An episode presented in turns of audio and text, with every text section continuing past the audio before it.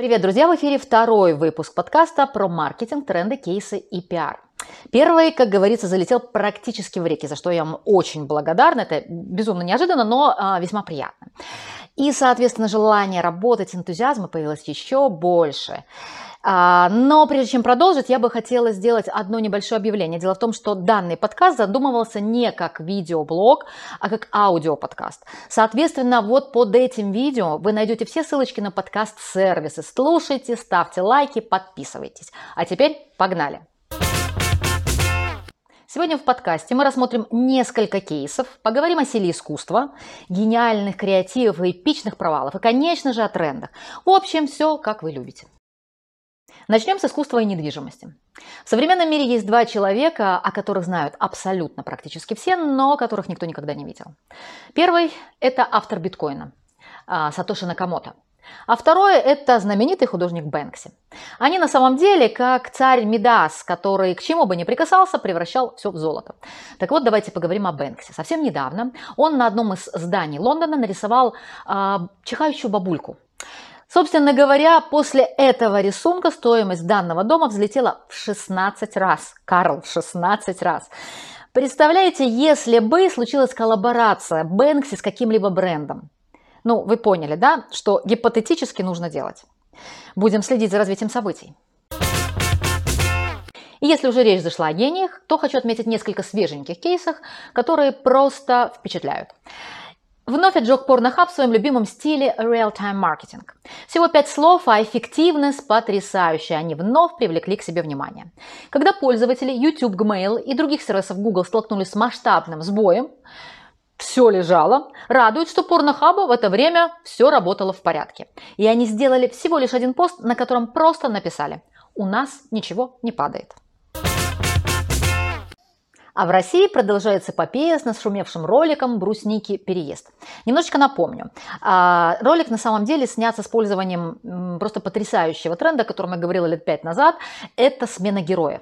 То есть, когда на передний план выходит не продукт или услуга, то есть мы не показываем шоколад как шоколад, или мы не показываем а, предмет продажи как предмет продажи, а мы через а, эмоции героя и через чувства показываем именно, что сам герой испытывает когда соприкасается с этим предметом или с этой услугой. Так вот, а, в ролике «Переезд» маленькая девочка прощается со старым жильем.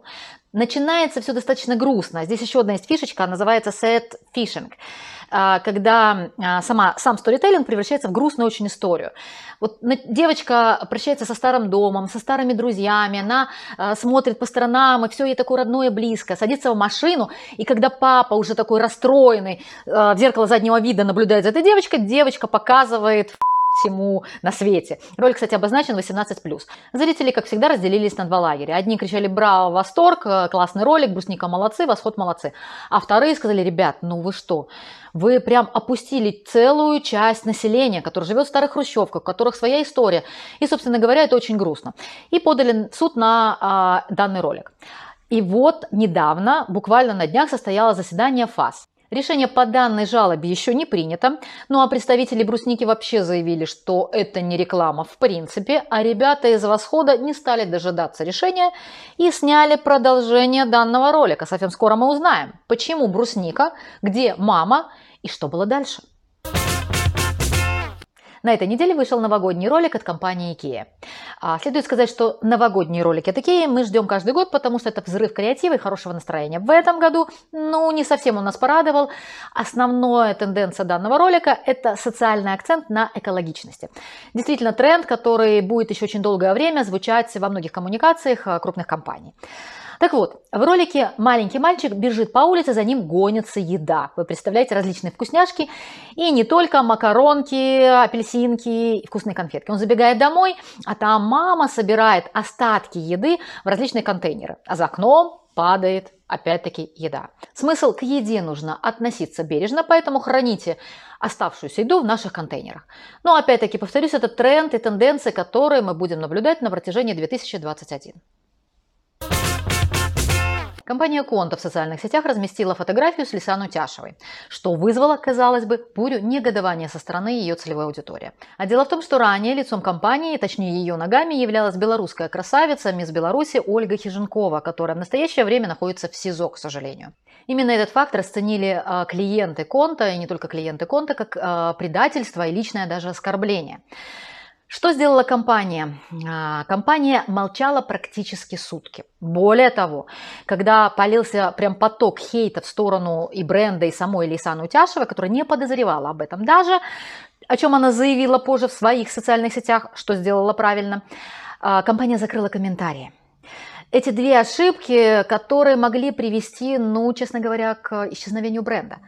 Однако компания взяла себя в руки и через какой-то промежуток времени дала интервью, где разъяснила свою позицию. Лучше поздно, конечно, чем никогда. Но, коллеги, а, антикризис должен решаться мгновенно. Промедление иногда смерти подобно. Кстати, в поддержку Ольги Хиженковой выступила американская актриса и певица Кортни Лав, жена Курта Кобейна. Она в своем инстаграме рассказала об акции белорусок и восхитилась активизмом белорусских женщин. Она также добавила хэштег «АМ Ольга Хиженкова» к своей публикации. И еще один белорусский кейс из серии «Вот так вот не нужно». Это скандал между интернет-магазином «Парфюмист» и его постоянным клиентом. На самом деле суть конфликта не стоила и выеденного яйца. А, данный вопрос можно было закрыть на раз-два, и все остались бы довольны. Но что сделал собственник компании? Он начал травлю в Инстаграме. Травлю постоянного клиента, заметьте. В итоге а, такая волна негатива в сторону бренда понеслась от самих клиентов, и не только клиентов, а сочувствующих, что аккаунт компании пришлось просто закрыть.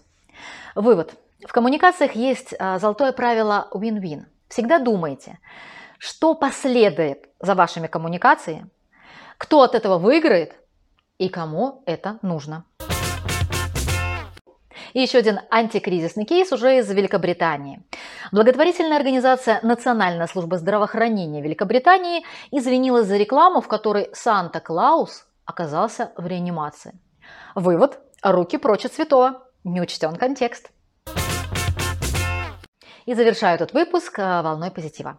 Компания Логотон, которая производит сувенирную продукцию, создала целую серию подарков с надписью «2020. Спасибо, что живой».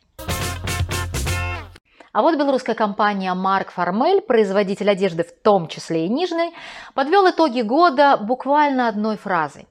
Если ваш год полная «Ж», то она должна быть просто сказочно красивой.